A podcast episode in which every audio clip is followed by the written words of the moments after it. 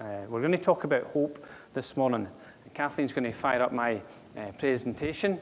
And the title of it today is Against All Hope, Abraham Believed. Well, it says Abram because at this point in time, when he expressed this, his name was still Abram. Um, but against all hope, he believed. And I'm going to read from Ephesians chapter 1, verses 15 through to 23, because this is where the message started. Ephesians chapter 1, uh, verses 15 through to 23. And all the readings are from the New International Version, unless I uh, say otherwise. It says, For this reason, ever since I heard about your faith in the Lord Jesus and your love for all the saints, I have not stopped giving thanks for you, remembering you in all my prayers. I keep asking that the God of our Lord Jesus Christ, the glorious Father, may give you the spirit of wisdom and revelation. I don't know about you, but I want the spirit of wisdom and revelation because I know that my wisdom is not sufficient for the things that God wants to do in my life and through my life. Why do I want revelation? Because I don't want to be leaning on my own understanding about how life works and how God works and how the church works. But I want to hear from God and receive from God, so that we may have the spirit of wisdom and revelation, that we may know Him better. And it was this little verse that's going to come up on the screen uh, that, that kind of took my attention. I pray also that the eyes of your heart may be enlightened. It's talking about an inner understanding, that the deepest part of us uh, being lit up, if you like, so that we can begin to understand who God is. That the eyes of your heart might be enlightened in order that you may know the hope to which He has called you, the riches of His glorious inheritance in the saints, and His incomparably great power for us who believe.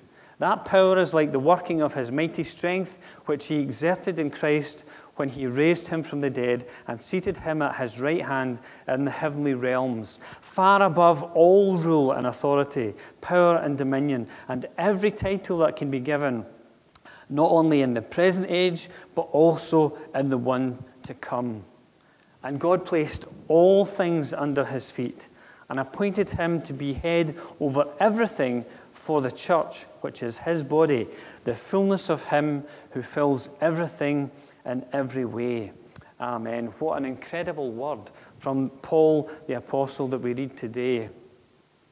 Now, if you've got a good memory, well, you'll have something over me because I don't have a good memory. But back in January 2011, in the first message of the year, it just so happened to me, be me that was speaking, and I spoke on the subject of hope. And you may remember the survival guide uh, stuff that I did on hope. Uh, today's approach is going to be very different from that. And I'm going to start with a story. A story that maybe illustrates how the Christian hope is different from wishful thinking. In fact, I've got two stories. And the first one starts on a hillside. Okay, the name of this hill is Mulnatanga. Uh, it's up near Inverness, it's up that direction. And many, many years ago, we were walking up this mountain. And I'm pretty sure we were going from the right side over to the left side, which is the peak. And you'll notice in there that there's a little ridge. Okay, that little ridge there. And on this little ridge, uh, Mary's uncle's friend Stuart had stopped to take a photograph, and it was blowing a hoolie, as they say. The wind was so strong, and his camera blew out of his hand. However, it happened, we don't know. But what happened was he lost his camera and it went tumbling down that ridge there. I don't know. If, I mean, it's pretty steep. You can probably get it. For the OS buffs, we would need to look at the, the, the bars and, and get how steep the gradient is. But it was really steep. And we actually went down and we tried to find this camera. And we scoured the side of the hill and we eventually gave up. All hope was gone. Couldn't find the camera. Reminds me of another story. Just I'll throw this in for free. Um, climbing Ben An, another story of loss. Uh, I lost my, my, my penknife. It was a fantastic penknife, and I lost it. it. It came out of my pocket on the way up that hill, and I've been up about four times since then, still not found it. Um, But there was a story in the news, I don't know if you caught this one. It was on the BBC website, and it's about a man who lost a camera. Uh, I don't know if you saw. Did anybody see this picture? Yeah, you've seen it. This was incredible. This story blew me away.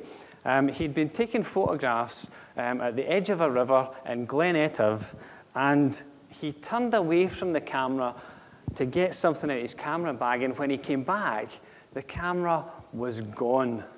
This happened on, I think, New Year's Day uh, in 2017.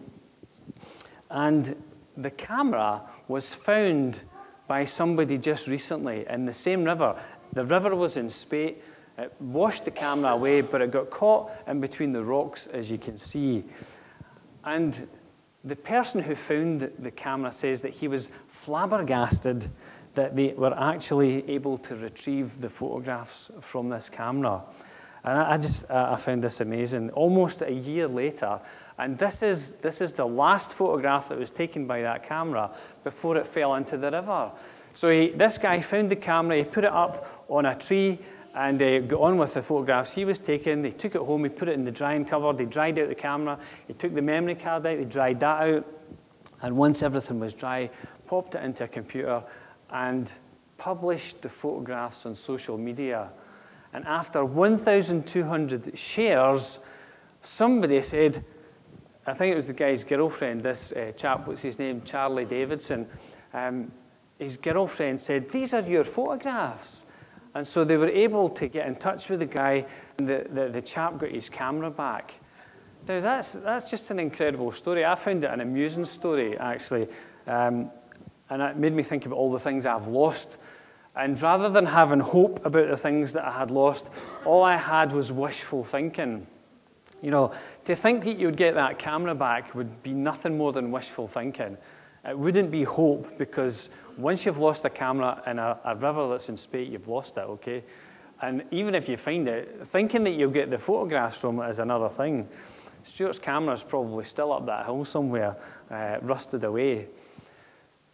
But it's the difference between wishful thinking and hope that I want to try and illustrate this morning in the little bit of time that I have. You see, Abraham's story is a story of hope. And this is what uh, I want to think about this morning. As I was thinking about hope, it made me think about Abraham and his story. And uh, Abraham is the person whose uh, family line Jesus came from. He is also the person who we would call a father of the faith as Christians because he is a father figure. He's a father figure to the Jews, but he's also a father figure to us who follow Jesus because Jesus was born a Jew. He was the Messiah. He was the one who had been promised and that people were waiting for. But if we go all the way back to Genesis chapter 12, um, we will see uh, in verse 2 God making a promise to Abram. And he says, I will make you into a great nation and I will bless you. And at this point in time, even at this point in time, Abraham must have thought, I wonder what he's talking about. How can I become a great nation? Because I don't have any children. And then, as we read on in Genesis chapter 15, verses 1 to 6, I'm going to read this out Genesis 15. And it's entitled in my Bible, God's Covenant with Abram. And verse 1 says, After this, the word of the Lord came to Abram in a vision. Do not be afraid, Abram. I am your shield, your very great reward. But Abram said, O sovereign Lord, what can you give me since I remain childless? And the one who will inherit my estate is Eliezer of Damascus. And Abram said, You have, uh, you have you have given me no children, so a servant in my household will be my heir. Then the word of the Lord came to him This man will not be your heir, but a son coming from your own body will be your heir. Listen to this, verse 5. It's up on the screen as well. This is what God did. He took him outside and said, Look up at the heavens and count the stars, if indeed you can count them. Then he said to him, So shall your offspring be. In verse 6, here's the key Abram believed the Lord, and he credited it to him as righteousness. God took him outside and he says, Look up at the stars. I know I talk about this from time to time.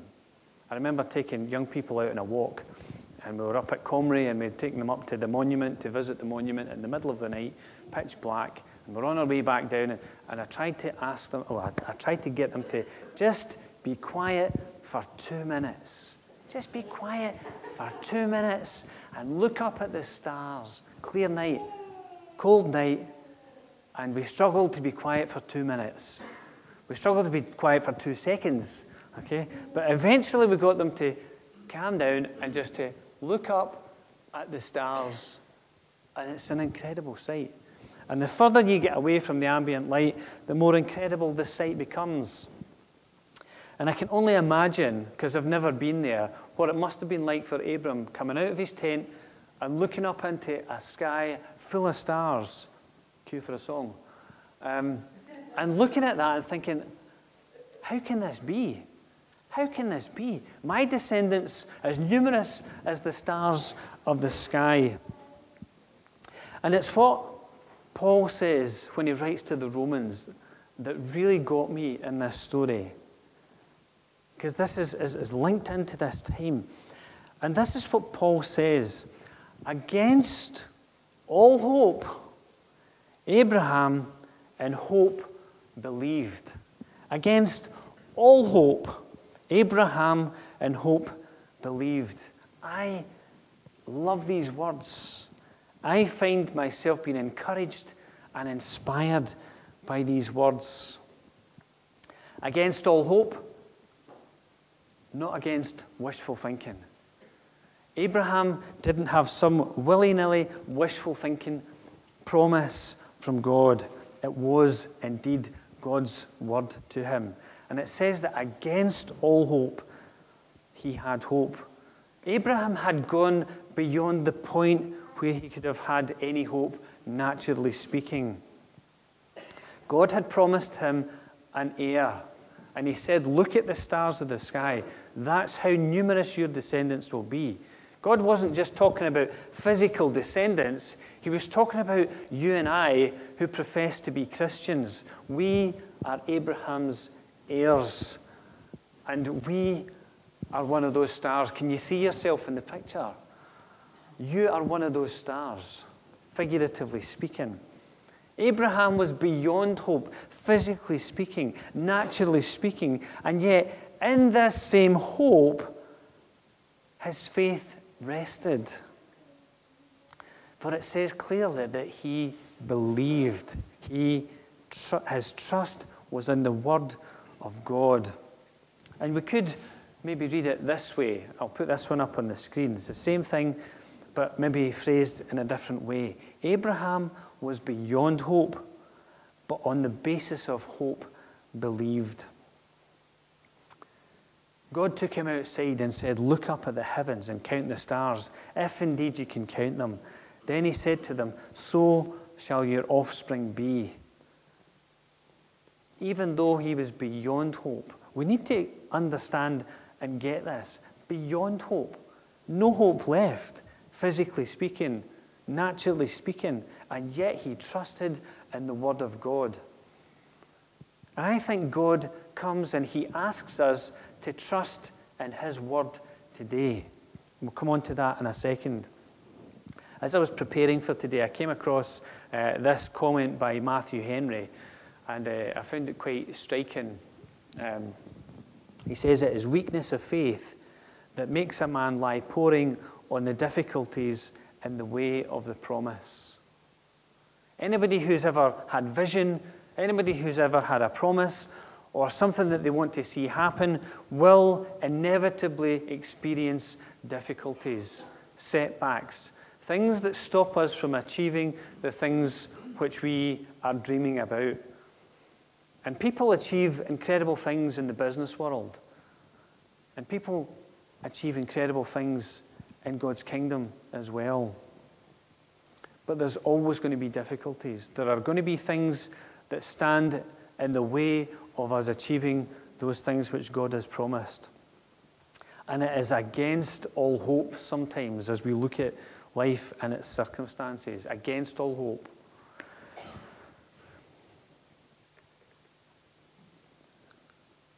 What are the things that stand before you that are in the way of the promises that God has made for you? And think about, we can think about the promises that God has given for all of us. We've been singing about some of those things this morning.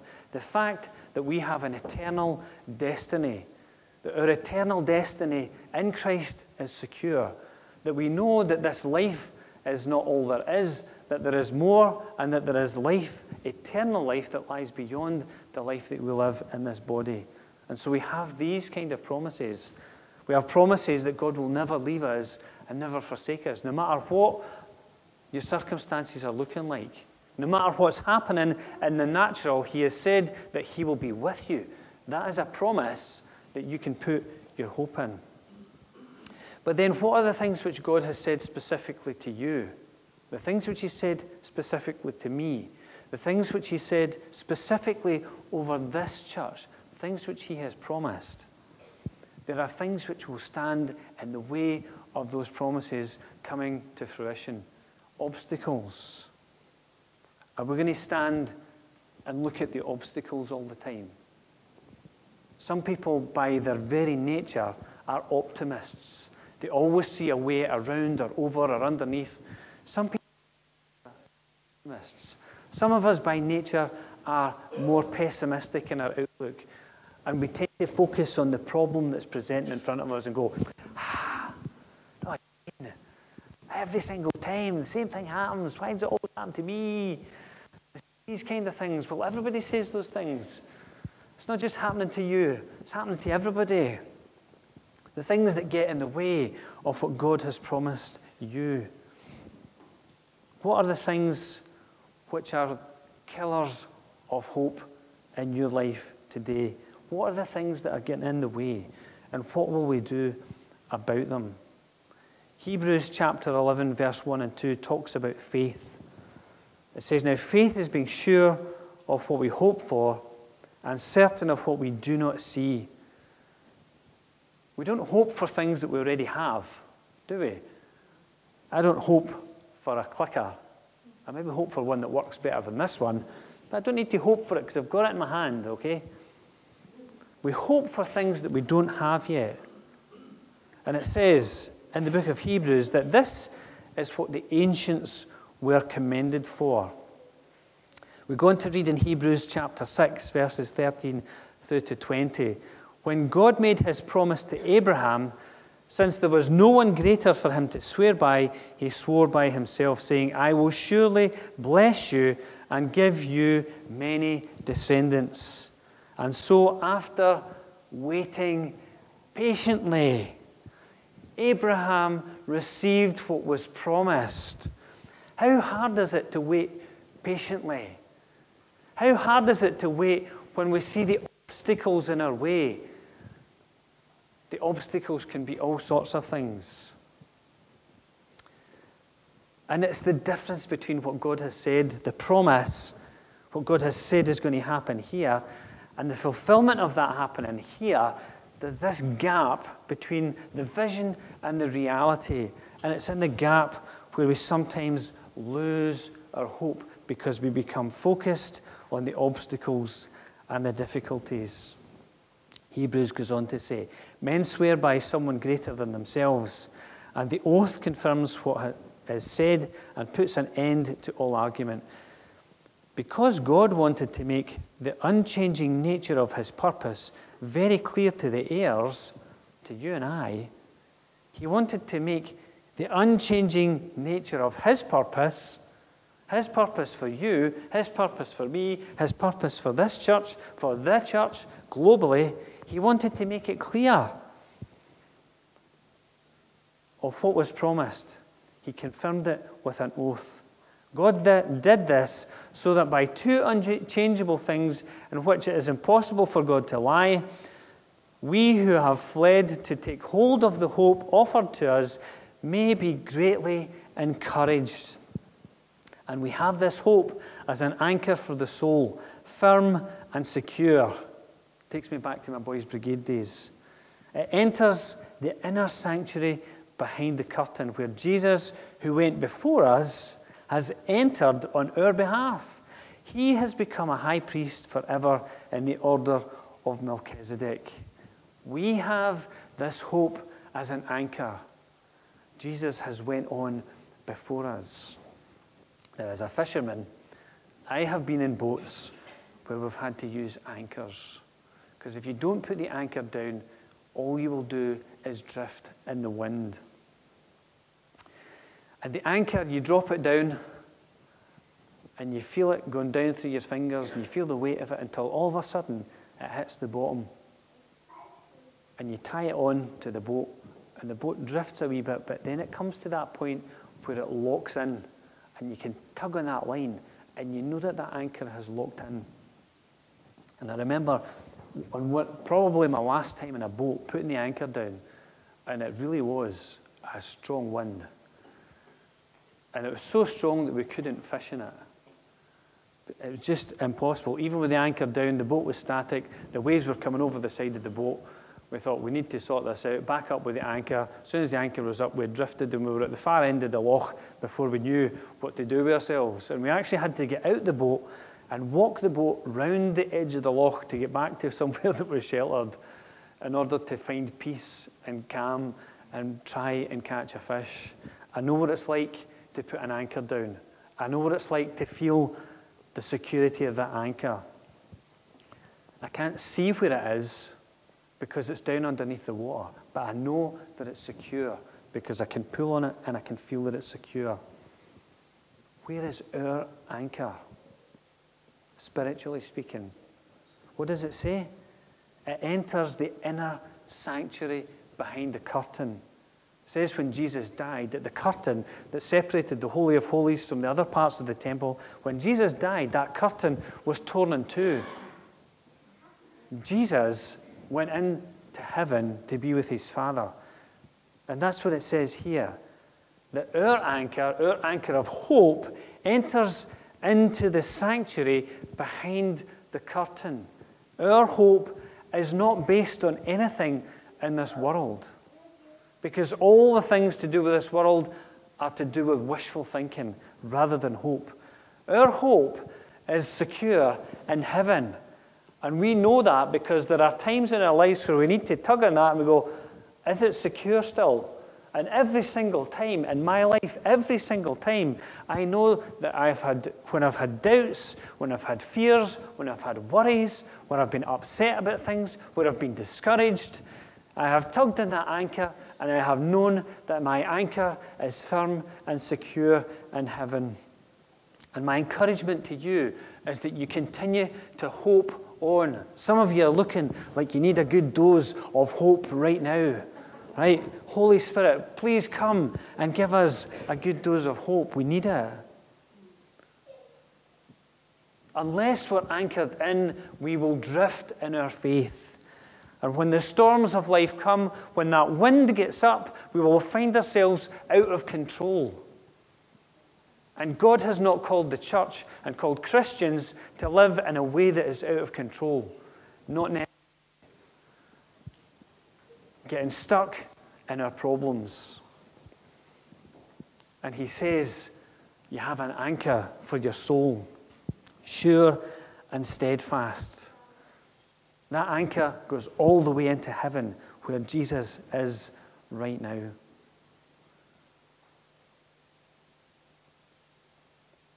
Can I encourage you to hope?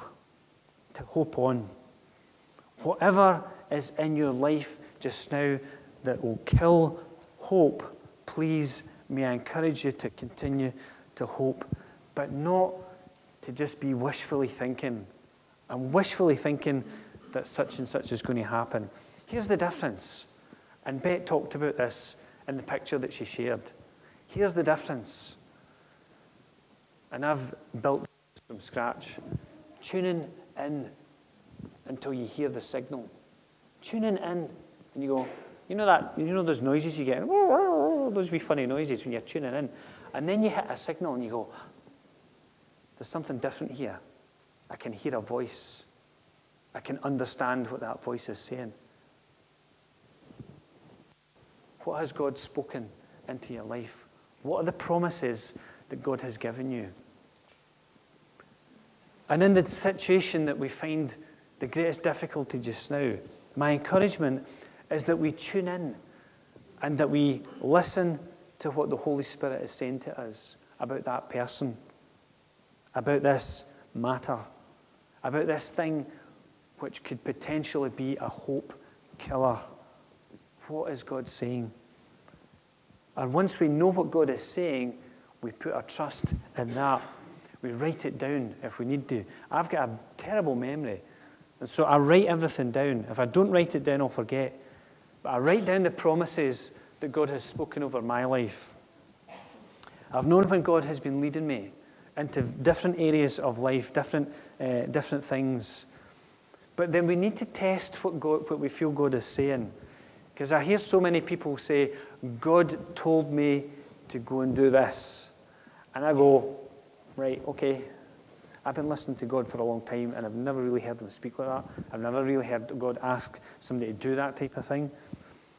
And so we need to allow ourselves to be tested in the things which God, we feel God is saying, as a church and as individuals. Because we need to understand if it's really the Holy Spirit or if it's just a three cheese pizza from the night before. We need to understand that it's actually the voice of God that we're listening to. And when we hear what God is saying, take note of what God is saying. Write it down. Hold on to that. Because what God has promised, God will fulfill. All we need to do is keep ourselves in line with the things that God is saying and doing in us, in the church, and just being focused on who God is. I didn't make a presentation for the rest of the sermon because I thought, might not get to that. And I don't think I'm going to get to that, and I don't think I need to. Because I think I've shared today what God put in my heart to share. Be aware of the things in life that will kill and destroy hope. Be aware of them. Be alert to them. Pray about them. But be tuned in to what the Holy Spirit is saying about the hope killing situation or person that you face just now. Get tuned in. Listen to what God is saying about that situation, about that person. There are some things that we need to just resign ourselves to. That is out of my control. I have no control over the situation. I have no control over that person. And we need to just sometimes stand back and give something to God and say, Here it is. And our hope then is in Him. And we need to come to that place. Abraham was beyond hope. And yet, on the basis of hope, he believed. He was beyond physical hope, and yet he hoped he hoped in the promises of God. And through his patient waitfulness, those promises were fulfilled. And we can go into the story of Abraham, and there's so much more about that. And we know that he tried to take shortcuts and all this kind of things, and things we can learn from that as well. We're going to stop today. May I encourage you to hang on to that hope, that anchor for your soul that goes into heaven. Hang on to the words that God has spoken to you. As you approach 2018, maybe this is why I think about hope, just the way my mind works at this time of year, being a reflector. Hold on to God. Hold on to the promises. Recall those promises. Live in the reality of those promises today before you see them happen. Let's just bow our heads in prayer. Musicians are going to come back up as we prepare to take up our offering and sing our final song. Let's just bow our, our heads and our hearts before God and let's just be quiet before Him for a second. Thank you, Jesus. Thank you, Lord.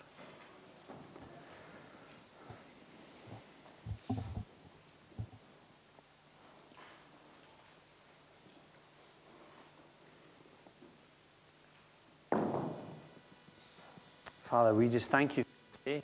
We thank you for the health and strength to be here. And Lord, once again, we remember those whose health is not so good. And Father, we pray that you would manifest your presence and healing power in their bodies, in their minds or their spirits, wherever they need a touch from you, Father. Lord, we pray for those who are absent from the fellowship regularly, and Lord, we pray that you just draw them back in. Father, that they might know your presence and that they might know the love of fellowship and family. And Father, we pray that you'd restore. Father, we pray that you would help us to be aware of those things which would present themselves before us and things which would uh, be killers of hope. And Father, we pray, help us to see those things for what they are. Father, we pray that your Holy Spirit would come and remind us of the promises which you have made. Father, those things which you have spoken specifically over us. And Father, in the situations where we, we don't necessarily know what the outcome is, Father, we don't necessarily know and are not aware of, of you maybe saying anything in those situations. Father, we, we pray that you'd help us to, to rest in you, Father, to come to you, to cast all our cares upon you. For your word says that you care for us, and we know that to be true. Father, help us to listen carefully to your voice and to really, to really know that it's you and not just to be making up things in our own heads. But Father, to know that it's you that's speaking to us and help us to rest on those words, to rest the promises. So, Father, we just thank you. We praise you. We give you all the glory. We thank you for your purpose over this church. Father, as we look at this year that lies ahead, we look at the things which will be part of this year. Father, many things which are already have you've already been speaking about and are already planned. But Father, other things which you will bring into this year. And Lord, we pray that you would sur- surprise us by your presence in, in, uh, in new ways. And Father, the things that you will do. Father, bless this congregation, bless every family that's represented here. And Father, we just lift our families before you. And Father, we lift those uh, who don't know you yet. Father, maybe those who have never made a decision to follow you yet. Father, we pray that your hand, hand would be upon them and that you would just draw them to yourself. Father, we pray your blessing on every uh, person in this place today. May we go in your peace and know your anointing upon our lives. In Jesus' name we ask. Amen.